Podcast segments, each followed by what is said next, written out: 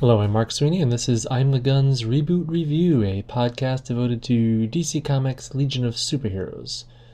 Specifically, the Reboot Legion, a second iteration of the longtime super team that was on comic shelves for the for a decade, from 1994 through 2004.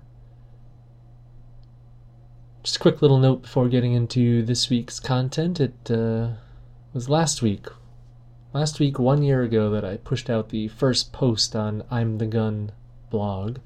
So that means I forgot to acknowledge that last week's podcast was the official first anniversary episode. So I'm just going to take a little sip here. And uh, raise it up to Steve Savage, the Balloon Buster, DC's second greatest World War I ace, who was I'm the Gun's very first subject. All right, the format of Reboot Review is uh, it's a quick recap of two issues from the same month, as the Legion's adventures at the time ran through two titles simultaneously Legion of Superheroes and Legionnaires, meaning that back in 1995, Legion fans got a bi weekly dose of their favorite super future teens. This time out, I'll be having a look at Legion of Superheroes number 69 and Legionnaires number 26, both cover dated June 1995. Legion of Superheroes number 69 sports a very striking cover by Alan Davis and Mark Farmer featuring a headshot and a brain blast from the Legion's resident telepath, Saturn Girl. It's a storm of pink and pretty intense stare down from, from Imra. So this story is called Absolute Power, and it's plotted by Toms Peyer and McCraw, scripted by Mark Waid, penciled by Lee Moder, inked by Ron Boyd, colored by McCraw, lettered by Bob Pinaha, and edited by Mike McAvennie and KC Carlson. The action opens with a triumphant composite man sending the Legion running with a blast of lightning. The composite man is from a race of shapeshifters from the planet Durla, like Legionnaire Chameleon, but he's been genetically enhanced to actually assume the powers and abilities of those whose shape he borrows. His look borrows a little bit from each of the Legionnaire's uniforms, making him a real menacing hodgepodge. Andromeda, from the planet Daxam in the most powerful Legionnaire, has been sent away because uh, if the composite man copied her abilities, it, it would be curtains for the team. Coitens. She's been tasked with securing the battleground from high up in the clouds. When a science police ship approaches, she attempts to stop them for, you know, for their own protection. When they insist on proceeding, she flip, flips the ship several miles away. Back at the action, Chameleon charges the Composite Man is some giant beast. And uh, we get a little background. It was uh, Chameleon's family that had the Composite Man imprisoned, he says, for generations. And they used some secret method to dampen his powers. As the only one with any knowledge of that secret, Chameleon has moved to the top of Composite Man's hit list. Leviathan manages to extract Chameleon before that can happen, and the rest of the team manages to distract the Durlan while they come up with a plan. Cosmic Boy orders Saturn Girl to link telepathically with Composite Man, but she refuses. Having recently touched the mind of Chameleon, she doesn't think she can cope with entering another Durlan mind.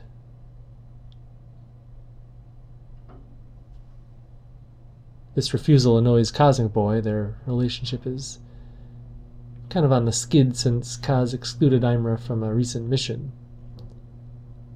Through interpreter Invisible Kid, Chameleon gives a little briefing on the Composite Man. He's one of three Super Durlans created by Durla's royalty, who happens also to be their spiritual leadership, and the bloodline of the Daggles. That's Chameleon's family.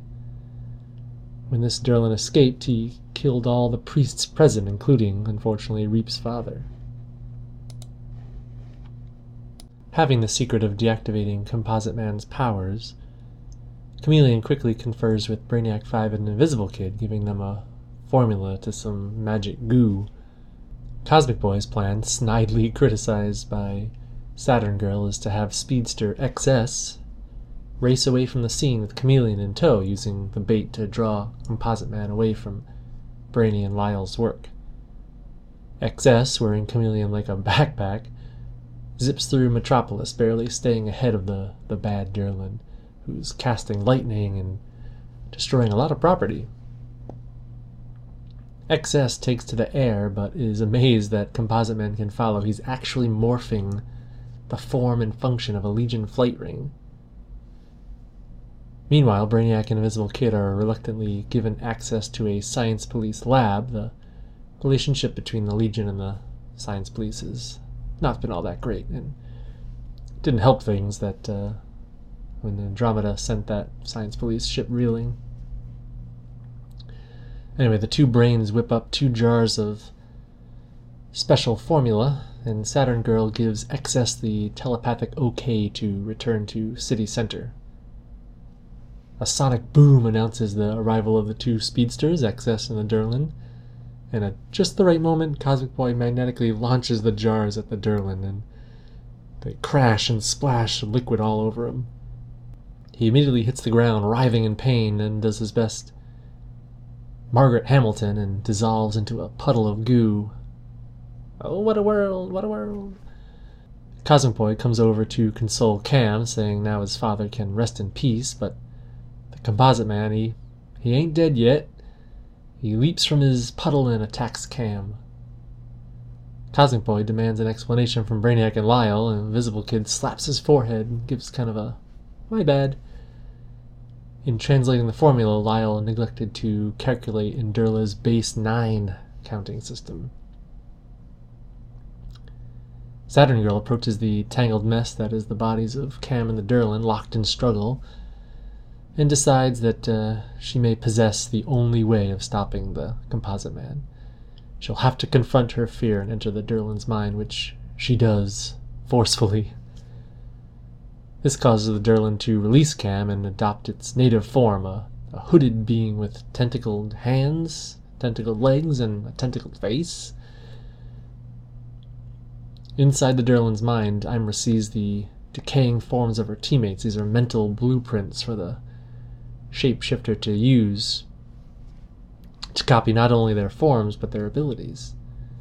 When she sees herself, she lashes out, incinerating her doppelganger. This forces her out of the Durlan's mind, though this act has a pretty traumatic effect on both Imra and the Durlan. Sometime later, back at headquarters, Kaz reports in with the science police, who have Composite Man in custody Though they say they're going to bring him back to Durla, which doesn't make any sense to me, as he had just recently escaped from there. Uh, the SPs must have some way to keep him restrained. Oh well, we'll, we'll see how that goes. Invisible Kid drops by Kaz's office with Cham. They're off to Durla themselves to bury Cham's father. Lyle asks how Kaz is holding up. He's not taking Saturn Girl's situation very well. He regrets their last nasty interactions. A doctor interrupts, saying they're taking her now. Out in the hallway, a catatonic Saturn girl is being led away by some orderlies to a psych ward. Cosmic Boy asks to be informed when there's a change. The doctor corrects, if there's a change. So, this is a good conclusion to the Composite Man story, a, a much more credible threat than the character who replaced, the Composite Superman. Another interesting deviation from the previous continuity is Cham's lineage. Of course, it was a big deal that the old chameleon boy was the secret child of Legion financier R.J. Brand. Obviously, not so in this timeline. But the fact that Cham comes from a long line of Durlan royalty slash clergy gives his character uh, an interesting facet. On the creative side, it's interesting to see Mark Waid's involvement reduced from co plotting this title to scripting duties only. He'd be on the Legion uh, only for a couple more months as the two titles hurtle towards a, an explosive year end finale. Legionnaires number 26 is by the writing team of Tom Peyer and Tom McCraw, drawn and cover arted by Jeffrey Moy and W.C. Carani, lettered by Pat Brousseau, colored by McCraw, and edited by that team of McAvennie and Carlson. This story, called Authority, opens with a long, white haired man walking through the busy metropolis spaceport. He wears the Saturn shaped badge of a Titanian, meaning he possesses that moon's native ability of telepathy, like Saturn Girl, who's seen on screens throughout the spaceport under the headline Saturn Girl hospitalized, condition unknown.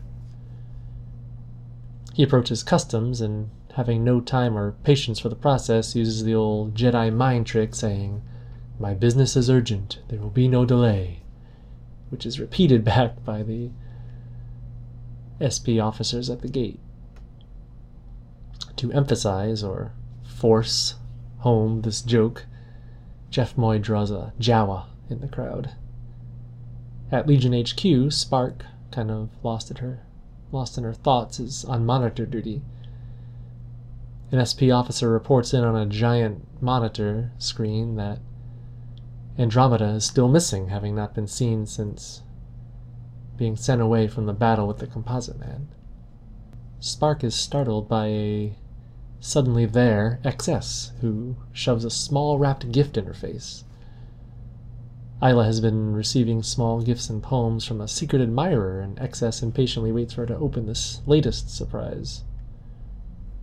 It's a silver lightning bolt charm marked only with a tag that says, To Ayla from an admirer. This mystery is interrupted rudely by the stormy entrance of Ambassador Winema Wazo, who demands to know the whereabouts of her daughter, Apparition. XS says she doesn't know, and the ambassador says, Valor help her if XS is lying. There's that name, Valor, again. Spark interrupts the tirade, saying that Wazo has no right to come here and push them around, but the ambassador counters with the fact that she's on the UP Appropriations Committee that helps fund the Legion, and they haven't even seen what pushing around could be yet. This little exchange is a nice segue into Apparition's whereabouts. She's perched atop the Washington Monument in Washington, D.C., keeping an appointment with Ultra Boy. From Tinya's perspective, we can see that the White House is still there a thousand years from now surrounded by Earth's last trees, I guess. We don't see too many of those in the 30th century. The White House is towered over, though, by several futuristic buildings. While she's waiting for the 48 minute late Ultra Boy, Tinya goes through the pros and cons of their fledgling relationship. She keeps coming back to the fact that uh, he has a girlfriend, Spider Girl, his teammate on Leland McCauley's Super Team for Hire workforce. When Joe finally shows up, Tinya thanks him for the cactus that he sent last issue, uh, but tells him that she likes roses. So I guess roses are still around too, as well as trees. Joe good naturedly agrees that maybe a cactus was a dumb idea, but then Tinya starts fishing around for the, for the exact nature and depth of his relationship with Spider Girl. Joe begins to deny that there is a relationship with her, and the conversation is mercifully interrupted by a communication from Joe's boss, Leland McCauley. An emergency requires Workforce's presence and therefore Joe's. And why doesn't he bring along Apparition? She may be of some use and she can see how a real team operates. Joe doesn't seem to like that idea too much, but Tinya accepts, saying she'd love to see the old gang especially Spider Girl. In an EarthGov medical center, a catatonic Saturn Girl rests under the watchful eye of Triad, with whom she seems to be sharing a room. Triad is still recovering from a vicious beating at the hands of the humanoid supremacist group, the White Triangle. And Imra hasn't been the same since deactivating the composite man. Suddenly, the man we met at the spaceport arrives and basically ignores Luornu as he approaches Saturn Girl, resting his hand on her head. We see Luornu push a signal button on her flight ring just before getting the Jedi whammy, leaving the stranger at least some time to go about his business uninterrupted. On the planet Durla, Chameleon Invisible Kid lay Cham's father to rest. His body is lowered into a volcano while the two converse in Durlan. We aren't privy to their conversation, but Lyle does mention that whatever they have just spoken about should be kept away from their teammates, at least for the time being. Next, Ultra Boy and Apparition meet Workforce outside what looks to be some warehouse. McCauley mentioned an emergency, but the team just seems to be milling around waiting for their last member to show up. Team enters the warehouse to find that a group of bulky, armored thugs are trying to make off with barrels of toxic waste. The armor these guys are wearing, maybe because of the blue and yellow coloring, reminds me of the horrible giant tin can suit Booster Gold was wearing just a year or two before this story came out. It's kind of thing that belongs on a on the body of a nameless, faceless thug, not not on one of my favorite superheroes. Anyway, Workforce kind of bungles through the attempt to collar these guys, especially Inferno, who manages to release a big green sphere of toxic energy, which one of the thugs says they'll use to kill every living thing in the region. The bad guy calls McCauley, who's been present via video screen, a bad business partner, a line which gets a curious look from the members of Workforce. Back at the medical center, the long haired stranger with his hands on either side of Saturn Girl's head tries to pierce Imra's catatonic state. This attempt is interrupted by a very angry Cosmic Boy. The stranger, who introduces himself as Avon, Imra's mentor back on Titan, claims to be here to heal her mind. As a gesture of goodwill, he releases Triad from her stupor and asks Imra to speak up for his efforts. Cosmic Boy is surprised to get a smiling greeting from a suddenly awake Saturn girl. We're quickly made aware that all she's capable of saying is, Hello, Cosmic Boy. Hello, Cosmic Boy. Hello, Cosmic Boy. Back at the warehouse, the thieves explain that they belong to the White Triangle Group.